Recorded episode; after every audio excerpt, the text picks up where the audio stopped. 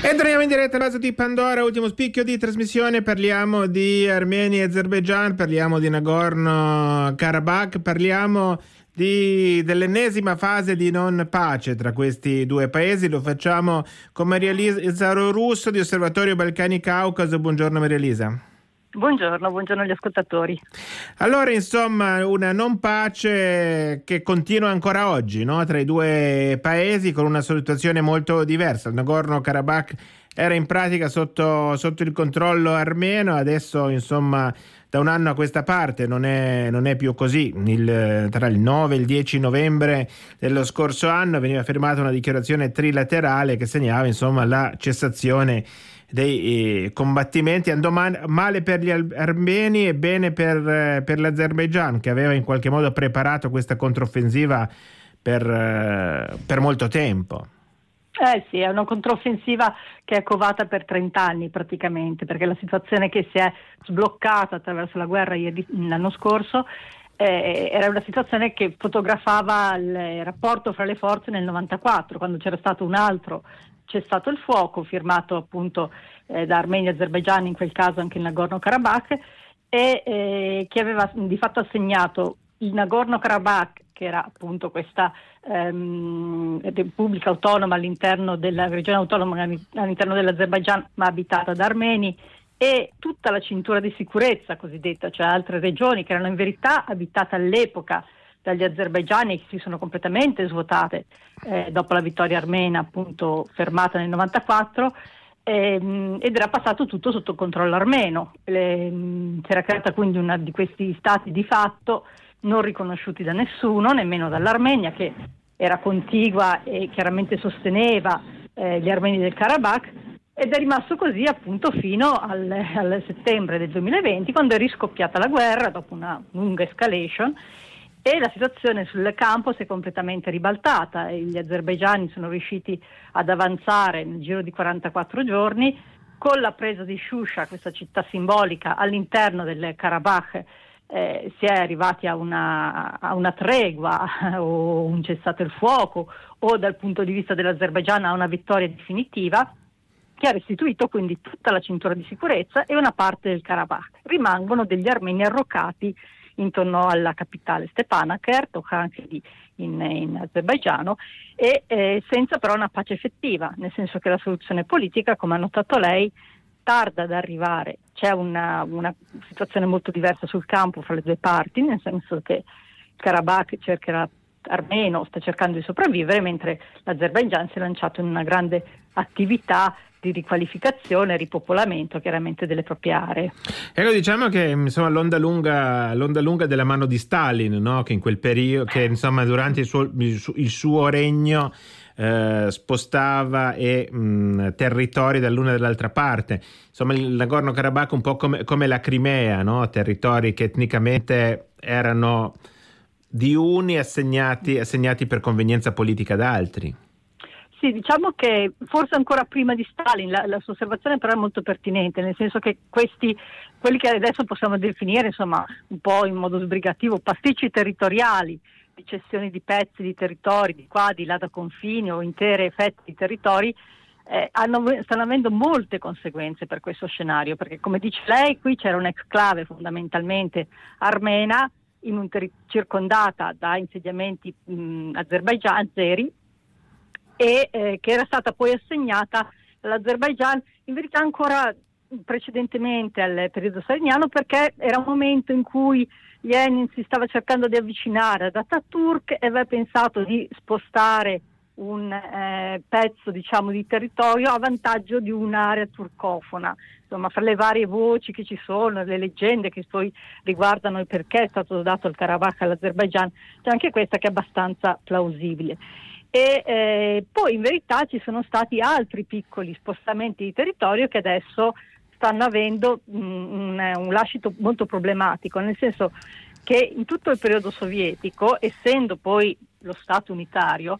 i confini erano più confini amministrativi che confini di Stato, quindi alcuni anche territori dell'Armenia. Mh, tradizionalmente quando magari c'era l'annuario, l'anniversario della fondazione del Partito Comunista o territori dell'Azerbaigian venivano scambiati fra i due stati, quindi c'erano questi confini che ogni tanto si spostavano un po' di qua, un po' di là, magari spostamenti meno significativi che un'intera exclave abitata da una minoranza, però magari un pezzo di pascolo, piuttosto che un dorsale di una collina, piuttosto che l'accesso a una fonte idrica.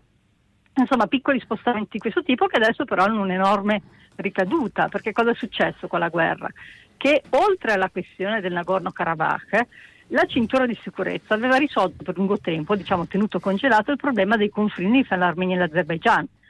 perché chiaramente il, i due paesi erano, c'era in mezzo questa entità non riconosciuta e i loro confini non erano di fatto confini di Stato, nel senso che non c'era alcuna comunicazione. E adesso chiaramente c'è il problema di, di limitare, definire, demarcare questi confini e purtroppo questo avviene dopo una guerra, quindi in un momento in cui la fiducia reciproca fra i due paesi è al minimo, dove si è provato di fatto a risolvere in modo militare senza arrivare a un conflitto, cioè chi prima mette la bandiera sta lì e quindi si è cominciato a vedere proliferare piccole installazioni militari azerbaigiane in territorio armeno dicendo no ma noi qui non c'eravamo perché prima c'era chiaramente i secessionisti, poi c'è stata la neve e quindi a maggio per esempio dopo diversi mesi, quindi dopo sei mesi che si è arrivati al cessato il fuoco sono cominciati a comparire militari all'interno di quelli che per gli armeni erano i loro confini, creando quindi un ulteriore focolaio di conflitto, perché chiaramente adesso i due paesi devono concordare nuovi confini appunto per questi piccoli spostamenti di qua e di là perché nessuna, ognuno ha le proprie mappe, le mappe sono fra di loro differenti in base alla scala, in base all'anno, certo. eh, la Russia dice noi abbiamo le mappe ufficiali però dipende dall'anno di riferimento chiaramente quindi è tutto ancora ah. molto vischioso. Però diciamo che nel settembre dell'anno, dell'anno scorso l'Azerbaigian un po' di calcoli sbagliati li ha fatti, no? Probabilmente pensava di avere maggiore appoggio della comunità internazionale. Eh, sì, eh, allora innanzitutto la comunità internazionale, la, la, sua osservazione è giusta, nel senso che l'Azerbaigian si, si è dichiarato assoluto trionfatore e ehm, da un certo punto di vista eh, per lui, per il presidente Aliyev, questo, questa vittoria consegna, come ha detto in modo molto colorito, la questione del, del Nagorno-Karabakh al cestino dell'immondizia della storia. Cioè non esiste più il problema, l'Azerbaigian eh, ha vinto, eh, ha riconquistato i propri territori e questo tra l'altro mette la comunità internazionale spunta diciamo, le armi della comunità internazionale perché sappiamo che molto spesso un modo per un deterrente forte contro la soluzione militare di qualsiasi tipo di eh, tensione fra stati è il fatto che poi la comunità internazionale avvisa che comunque non verrà riconosciuto il risultato della guerra, cioè anche se uno conquista un territorio, cioè, no, se, se non è concordato politicamente noi non riconosciamo quella nuova entità, quel nuovo confine, come è stato insomma anche con la Crimea e va bene qualsiasi cosa, qualsiasi spostamento di territorio fra paesi purché sia concordato pacificamente. Ecco, in questo caso questo non si può applicare perché l'Azerbaigian ha riconquistato un proprio territorio e quindi questo lo mette chiaramente davanti alla comunità internazionale in una posizione pulita, nel senso che nessuno aveva mai riconosciuto che l'integrità territoriale dell'Azerbaigian era mutata e quindi insomma da questo punto di vista era, era risolto il problema. E in verità però, come ha notato lei, questa è una soluzione sulla carta, nel senso che poi in verità il problema rimane e eh, come è stato risolto progressivamente, pro, in modo diciamo provvisorio, che ci sono, si sono messi i russi. Quindi l'Azerbaigian, che era uno dei paesi dell'ex Unione Sovietica che non aveva nessuna base russa sul proprio territorio, adesso su quello che proclama essere proprio territorio, cioè il Nagorno-Karabakh dove ci sono ancora gli armeni,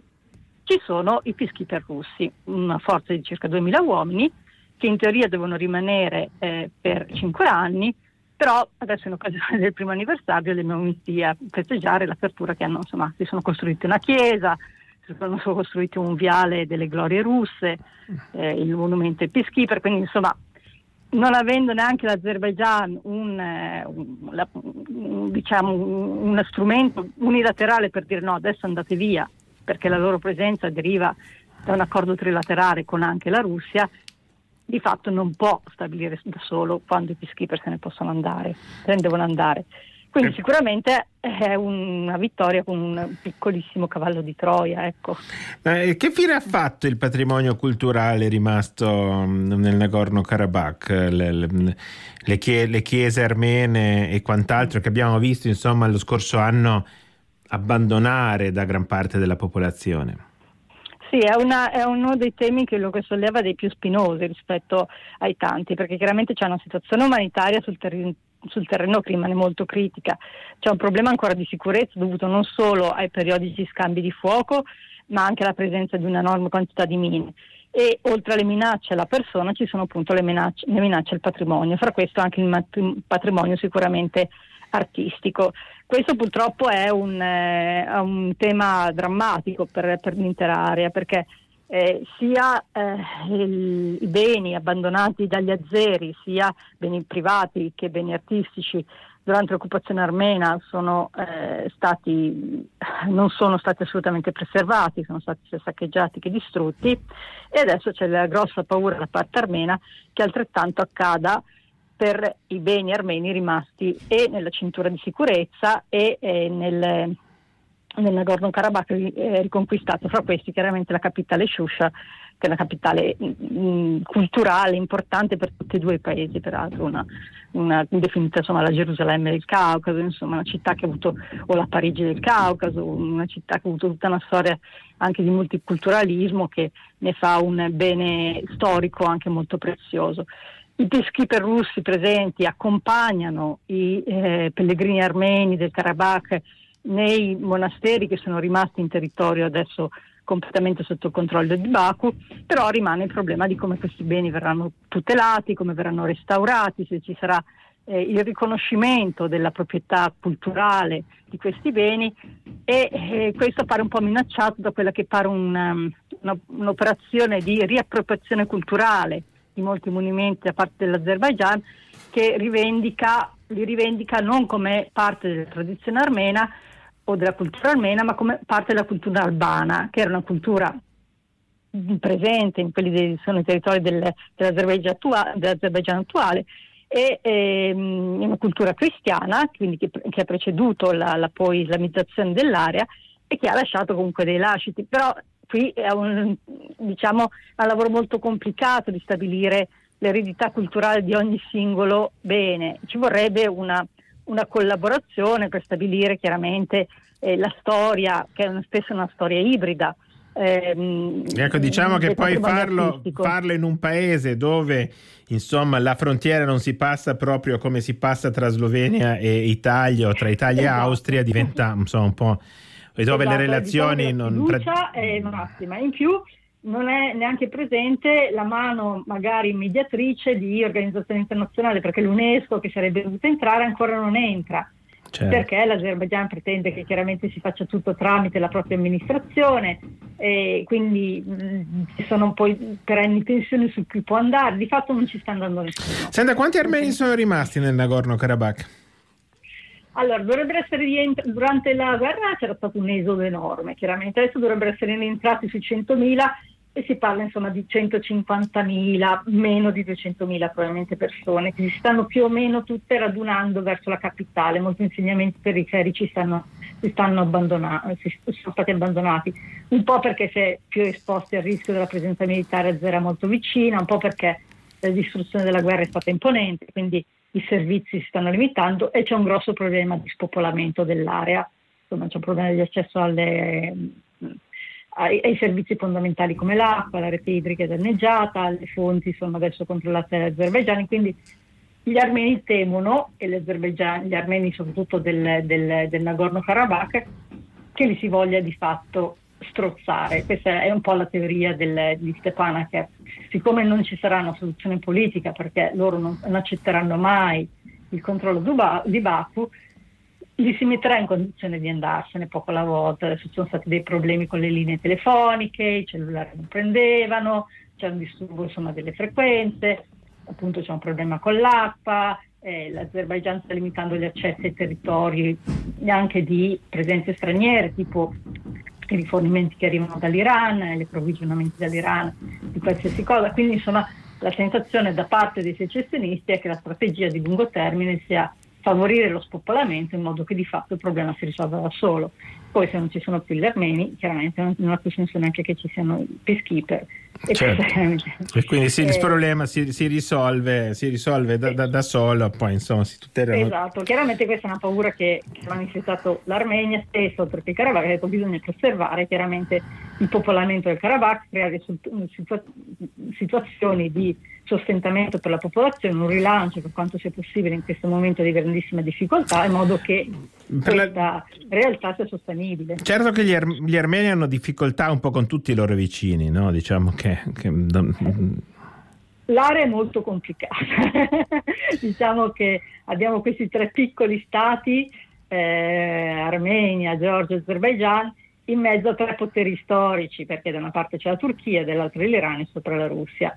Eh, tant'è vero che tra i vari formati di negoziazione per cercare di stemperare le problematicità dell'area, recentemente è stato proposto un formato 3 più 3, cioè noi tre piccolini e loro tre grandi, proposti dalla, un formato proposto inizialmente da Turchia e Azerbaijan, però per dirlo ovviamente c'è il problema di Armenia e Turchia, da cui come eh, insomma cioè, diciamo che i rapporti tradizionalmente non sono esatto, eh, esatto c'è il problema del genocidio non riconosciuto e il problema del Nagorno-Karabakh, che pure aveva decretato la fine dei rapporti diplomatici fra eh, Armenia e Turchia. La Georgia ha dei problemi con la Russia per motivi, per motivi abbastanza simili, cioè di mancata tutela della propria integrità territoriale per l'occupazione russa in Abkhazia e l'Ossetia del Sud. Quindi insomma è un'area in cui sicuramente ci sono grandi problematicità.